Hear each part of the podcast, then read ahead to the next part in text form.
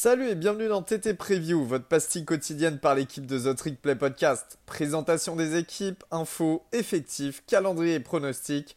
On peut le dire, we're back!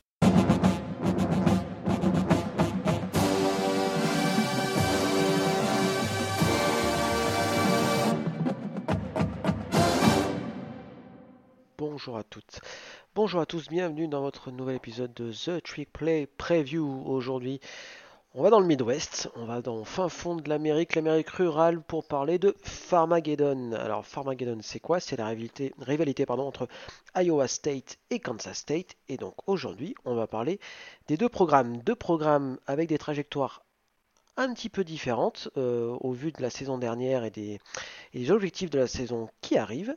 Euh, je vous propose de commencer par peut-être le programme qui a le plus déçu au vu des attendus de l'année dernière, c'est les Cyclones d'Iowa State. Alors pourquoi en 2021 les Cyclones étaient hyper attendus? Tout simplement bah, parce qu'ils faisaient partie des équipes qui revenaient, euh, dont les titulaires revenaient le plus nombreux. Euh, dans mes souvenirs, je crois qu'il y avait genre une vingtaine de joueurs qui avaient été titulaires dans la saison 2020 et qui étaient de retour en, 2021. En 2021. Euh, Brock Purdy, bien sûr, le quarterback, Xavier Hutchinson, le receveur, Bryce Hall, le running back, etc. etc. Et malgré ça, malgré ses attentes et la très bonne saison 2020, puisqu'ils avaient joué la finale de la, Big 12, l'année 2021 pour les Cyclones a été très compliqué. Très compliqué pourquoi? Puisque finalement, ce qui a fonctionné en 2020 a un peu moins bien fonctionné en 2021, a commencé par Brock Purdy qui bah, pas vraiment progressé et qui n'a pas réussi à mener, euh, à mener ses, euh, troupes euh, jusqu'à la terre promise, j'ai envie de dire, et le titre de la Big 12. Euh, qu'est-ce qui s'est passé en 2021 donc? Alors déjà une défaite très compliquée comme euh, Northern, Iowa, une équipe de FCS. Alors ça c'est un petit peu euh, classique hein, pour Iowa State j'ai envie de dire dans, dans, les différentes saisons qu'ils ont connues. C'est-à-dire cette difficulté à se défaire des équipes FCS. Derrière il y a une défaite contre, contre l'ennemi Iowa dans, le, dans ce qu'on appelle le El Asico. Là aussi, malheureusement, c'est une mauvaise habitude qu'a pris, euh, pris euh, l'équipe de Matt Campbell, c'est de perdre ce match de rivalité en semaine 2. Derrière, il se relance bien contre UNLV, mais d'entrée de jeu contre Baylor, alors une très bonne équipe de Baylor, on est d'accord, mais il y a une défaite d'entrée de jeu dans les matchs de la Big 12 qui casse un petit peu la dynamique. Alors derrière, il y a des belles victoires, Kansas, Kansas State, Oklahoma State. Mais voilà, c'est un petit peu un petit peu complexe, un bilan euh, un bilan de 8 euh, de 7-5 pardon à la, à la, sortie donc avec des défaites contre Iowa, Baylor, euh, West Virginia, Texas Tech et, Oklahoma. Donc clairement pour une équipe qui visait on n'a pas peur de le dire, le College Football Playoff. En tout cas, moi, je, les avais mis dans les équipes un petit peu qui pouvaient créer la surprise. bah, ça a été une déception. Ça a été une déception à plus d'un titre, et notamment Brock Purdy, bah, bah, qui malheureusement a été moins bon et sans donner l'impression de progresser au fil du temps. Un petit peu le syndrome du load quarterback dont on va parler un petit peu plus tard pour les Wildcats de Kansas State. Alors, Qu'est-ce qui s'est passé l'intersaison? Donc énormément de pertes euh, au niveau, alors énormément peut-être pas, mais des pertes en tout cas au niveau euh, de l'effectif. Euh, donc j'ai parlé de Brock Purdy, j'ai parlé de Brice Hall, j'ai parlé bien évidemment du tight pardon, Charlie Collard qui a été drafté par les Ravens. Donc voilà, les trois armes, les trois principales armes offensives ne sont plus là du côté des Cyclones. Heureusement, Xavier Hutchinson, le receveur numéro 1, est lui de retour comme du côté de la défense, euh, Will McDonald, pardon, euh, le edge rusher, qui est euh, tout simplement bah, le mec qui a le plus de, sacs dans l'histoire du programme. Donc là, au niveau intersaison, pas de gros changements. Tom Manning, le, coordinateur offensif, est toujours là. John Hancock, le coordinateur défensif, est encore là. Matt Campbell, le head coach, est encore là. Matt Campbell qui faisait partie, si vous vous souvenez bien, des, noms un petit peu euh, clinquants euh, à l'orée de la saison 2021. On pensait qu'il allait prendre potentiellement un très gros programme. Il ne l'a pas fait. Il aurait, on lui aurait promis les Jets, enfin en tout cas proposé pardon, les Jets. Il avait refusé. Alors est-ce qu'il a attendu Notre-Dame? Est-ce qu'il a attendu, je ne sais pas, euh, Ohio, State, Ohio State, pardon, peut-être aussi. Enfin, toujours est-il qu'il est là, que son nom, bah, il est peut-être un petit peu moins clinquant qu'il l'était euh, l'année dernière à la même époque. Et il revient finalement dans un cas de figure, je pense, qui convient bien aux Cyclones. Pourquoi il convient bien aux Cyclones? Parce que pour moi, c'est là où ils sont les plus forts, les Iowa State. C'est quand on les attend pas, quand ils redeviennent une équipe peu attendue, under the radar, comme on pourrait, euh, comme on pourrait, comme on pourrait dire. Et pour moi, c'est là où ils sont les plus forts. Et il y a quand même des motifs de satisfaction. Alors pourquoi il y a des motifs de satisfaction? Déjà, il y a une ligne qui est relativement, on va dire, expérimentés, surtout l'intérieur de la ligne. les deux guards et le, centre sont de retour, c'est des seniors et des juniors, donc avec pas mal d'expérience. On a un quarterback qui a déjà un petit peu joué, donc Hunter Deckers. Ça, il a montré des bonnes choses et des mauvaises choses parce qu'il a, carrément remplacé par moment Brock Purdy l'année dernière, notamment euh, lors du ball game. Contre, euh, le ball game contre, Clemson, perdu contre Clemson. Euh, maintenant, à lui de montrer, une fois qu'il a son statut titulaire bien, bien établi, voir ce, qu'il peut donner. Alors, pourquoi aussi Il y a des choses qui pourraient être intéressantes au niveau des receveurs? Xavier Hutchinson bah, c'est un super joueur. Il est très grand, il a un profil presque tight end euh, euh, de par ses, qualités athlétiques, euh, et ça sera forcément le go-to guy en attaque. Côté running back, ça sera Jirel Brock, Brock pardon, qui va prendre la suite de Bryce Hall. pareil, ça va être un joueur qui devrait être tout à fait correct. Hein. Alors, on ne vous attendez pas à mondes et merveilles comme ça avait été le cas avec, avec Bryce Hall, mais en tout cas, ça devrait quand même le faire. En tout cas, les coachs ne tarissent pas d'éloges sur lui, donc ça, c'est plutôt pas mal. Côté de la défense, voilà, toujours avec euh, cette, ce 3-3 un petit peu particulier, ce 3-3-5, euh, ce schéma défensif euh, assez particulier du côté de, de donc j'ai parlé de Wick, McDonald, pardon, l'un des tout meilleurs joueurs défensifs du pays. Hein. de toute façon, on va on va pas dire le contraire. Il, était, il était absolument, absolument incroyable. il est l'encre, le, fer de lance de cette défense, et ça sera que par lui que je pense que la défense va mourir et gagner des matchs. Ça sera avec, grâce, avec, grâce à lui. Du côté des linebackers, euh, il y a Orion Vance, le super senior qui est de retour, lui aussi. Alors lui aussi il va faire du bien, mais il faudra qu'il ne soit pas blessé parce que malheureusement la saison dernière il était un petit peu blessé. Donc pareil, c'est un groupe qui manque un peu d'expérience. Euh, en tout cas, les, titulaires sont partis, mais lui va, apporter tout son savoir-faire de, la Big 12.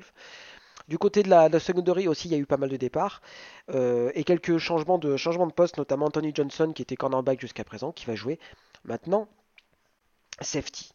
Euh, on parle pas mal de, de, Thompson, un, transfert de Juco pour, euh, euh, au niveau du poste de, safety qui pourrait apporter pas mal.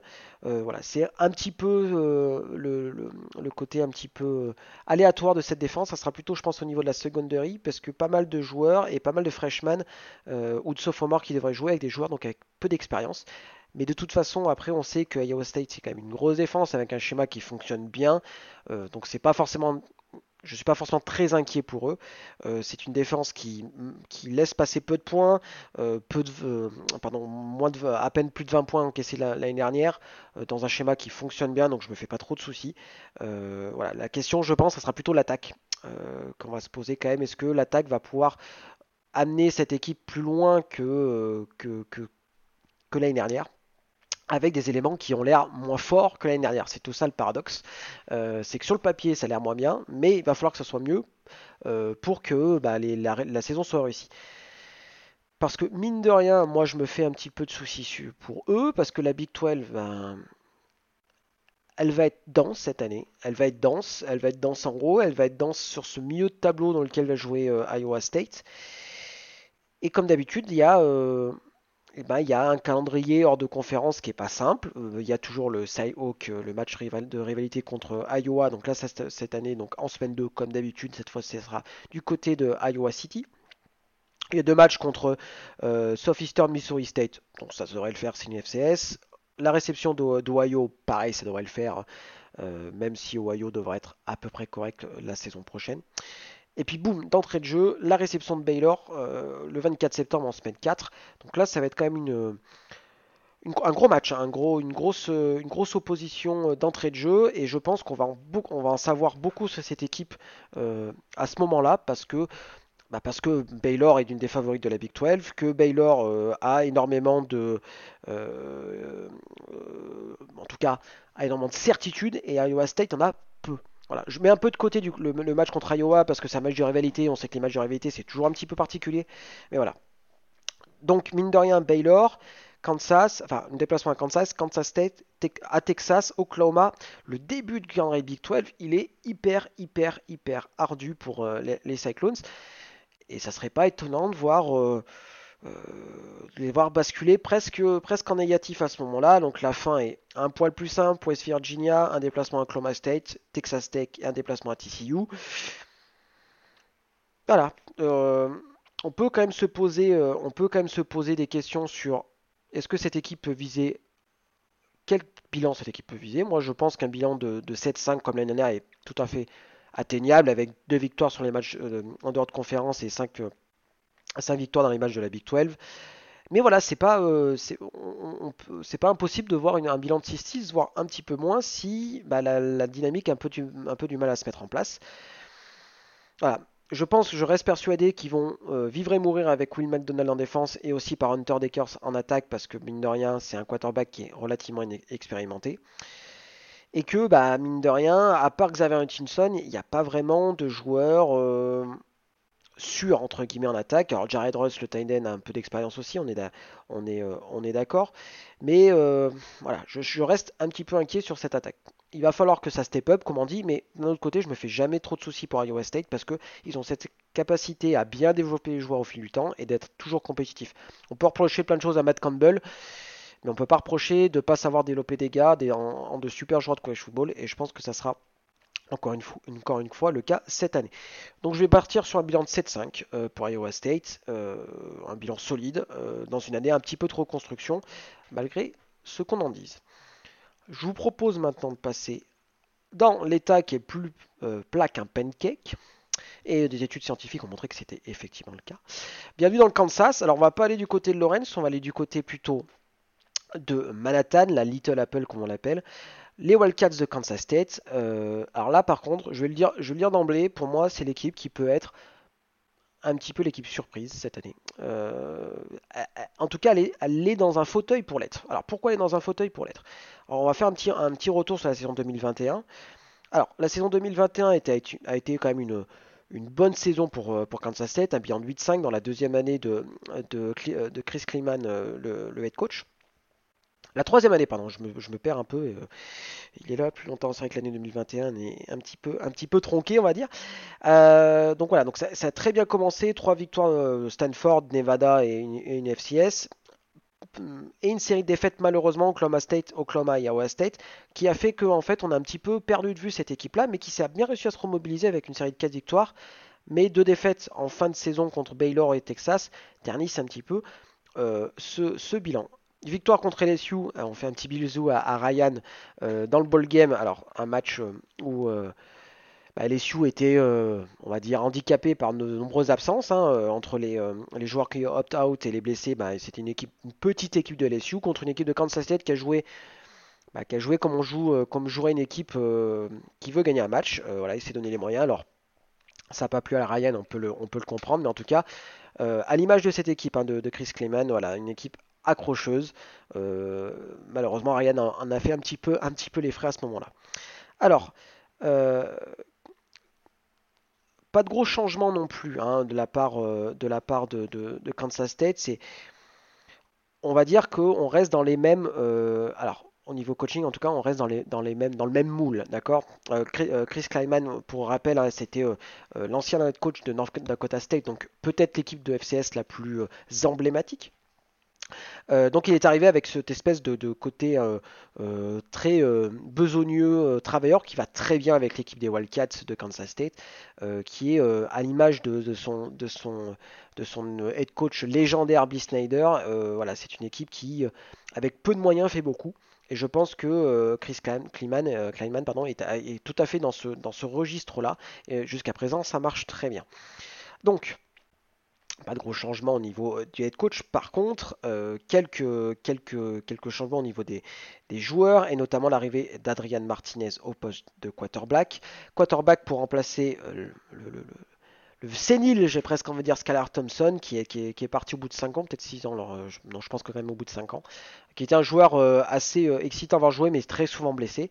Donc là, il récupère euh, Adrian Martinez qui nous arrive de Nebraska, qui a été titulaire 4 ans Nebraska, mine de rien, euh, quasiment 11 milliards à la, à la passe, mais un joueur un peu avec une carrière en dents euh, dans un environnement presque un petit peu toxique. Je ne sais pas s'il avait été dans les meilleures conditions du côté de Nebraska, mais toujours est-il qu'il arrive dans, des conditions peut-être un petit peu plus clémentes du côté de, Manhattan. Donc Adrian Martinez sera bien évidemment le, fer de lance de cette attaque.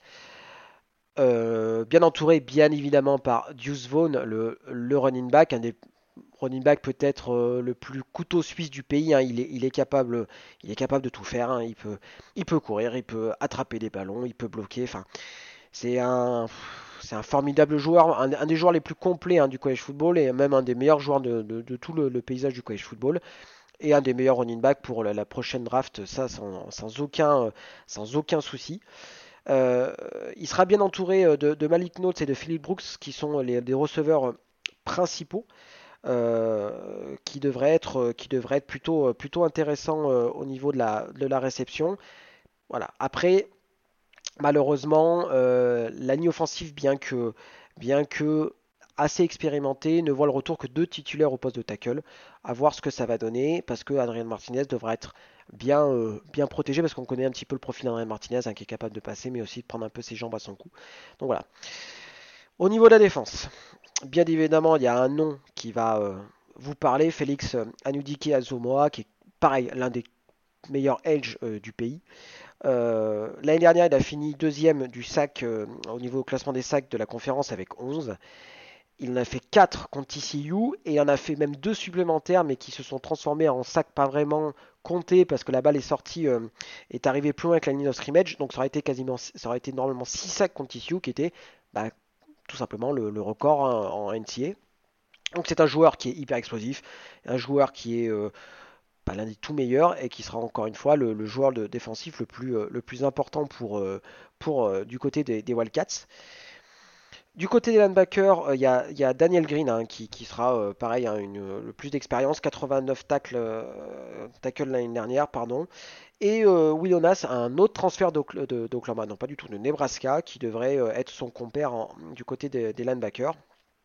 La seconderie est expérimentée, notamment du haut de cornerback Iko Boydo et Julius Brents, voilà, qui, sont, qui jouaient déjà, qui étaient déjà titulaires l'année dernière. Euh, qui va en rapporter l'expérience. Il y en a besoin parce que du côté de safety, c'est beaucoup plus jeune. Euh, donc voilà, un petit peu côté, question du côté du poste de, safety.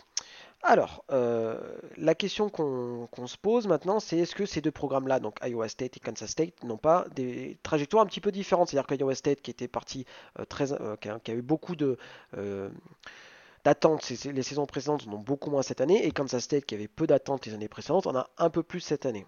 Moi, je pense très clairement que Kansas State a le potentiel pour être le poil à gratter euh, en Big 12. Ils ont un quarterback expérimenté et on sait l'importance, on connaît l'importance d'avoir un, quarterback expérimenté. Alors, il a, il a l'expérience dans une autre équipe, dans une conférence, ça j'entends.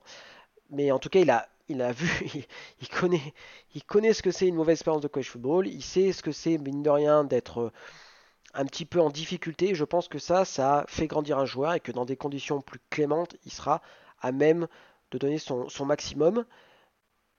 Et je crois vraiment à Adrian Martinez. Alors je ne dis pas qu'il sera, euh, sera euh, first, euh, first All Big 12 team, mais je pense qu'il a le potentiel et l'environnement pour être tout à fait, tout à fait performant, surtout avec Deuce Vaughn qui est, voilà, comme je l'ai dit jusqu'à présent, l'un des joueurs bah, un des meilleurs joueurs de la Big 12, voire du college football. En plus, le, euh, le alors, est loin d'être insurmontable. Il y a un South Dakota pour commencer en week 3, en week 1 pardon, le, 3 septembre. Il y a un très joli match contre Missouri, contre un ancien comparse de la Big 12. Ça c'est plutôt sympa. En plus c'est à Kansas State, donc euh, un match à domicile. Euh, Missouri qui qui devrait poser des soucis, mais je pense que, je pense que les Wildcats devraient être, devraient être euh, maîtres de leur destin sur ce match-là. Puis une réception de Tulane, le programme de la Nouvelle-Orléans. Et l'entrée de jeu pour commencer les matchs de la Big 12, un déplacement à Oklahoma. Moi, je crois vachement à, Kansas State. Euh, ils ont Oklahoma State à domicile, ils ont Texas à domicile. Euh, voilà, deux autres, deux autres, on va dire, favoris de la Big 12. Moi, j'y crois. Euh, je pense qu'ils ont tout à fait les moyens d'accrocher à minima une finale à la Big 12. Et si ça se goupille bien, si Adrian Martinez trouve son rythme, je pense qu'ils peuvent même jouer, ils peuvent jouer le titre. parce que c'est une équipe qui fait pas de bruit, parce que c'est une équipe qui est bien coachée. Et ça, il faut le dire. Hein. Chris Cleman, c'est mine de rien deux victoires contre Oklahoma lors de ses deux, premières saisons. Alors l'année dernière, il a perdu. Mais ça reste quand même un sacré exploit, hein, parce que battre Oklahoma, c'est une chose. Battre Oklahoma deux années de suite, ça vous montre quand même que c'est pas un hasard. qu'il y a des joueurs d'expérience un peu partout c'est une équipe qui est très bien coachée aussi en special team, qui était, qui était une des forces de, Kansas, State sous, sous, Bill Snyder. Donc moi j'y crois. Je vais dire, euh, un bilan, euh, comme ça, vu que je revois le, calendrier, je vais dire un bilan de, de 9-3. De, 9-3, ouais, avec une défaite contre Oklahoma, une défaite contre soit Oklahoma State, soit Texas, et une autre, euh, contre, contre Baylor mais un bilan quand même hyper intéressant, peut-être un petit peu court pour la finale de la Big 12, mais en tout cas une belle saison et des belles promesses euh, pour le futur. Alors, le futur, on verra de qui il y aura en 2023, mais en tout cas, c'est un programme auquel j'y crois vraiment. Voilà, voilà pour le tour euh, de Farmageddon. Euh, j'espère que vous avez appris plein de choses sur les deux facs du Midwest. N'hésitez pas à nous poser des questions ou quoi que ce soit. Et puis nous, je vous dis à plus tard pour une autre, une autre preview. Salut tout le monde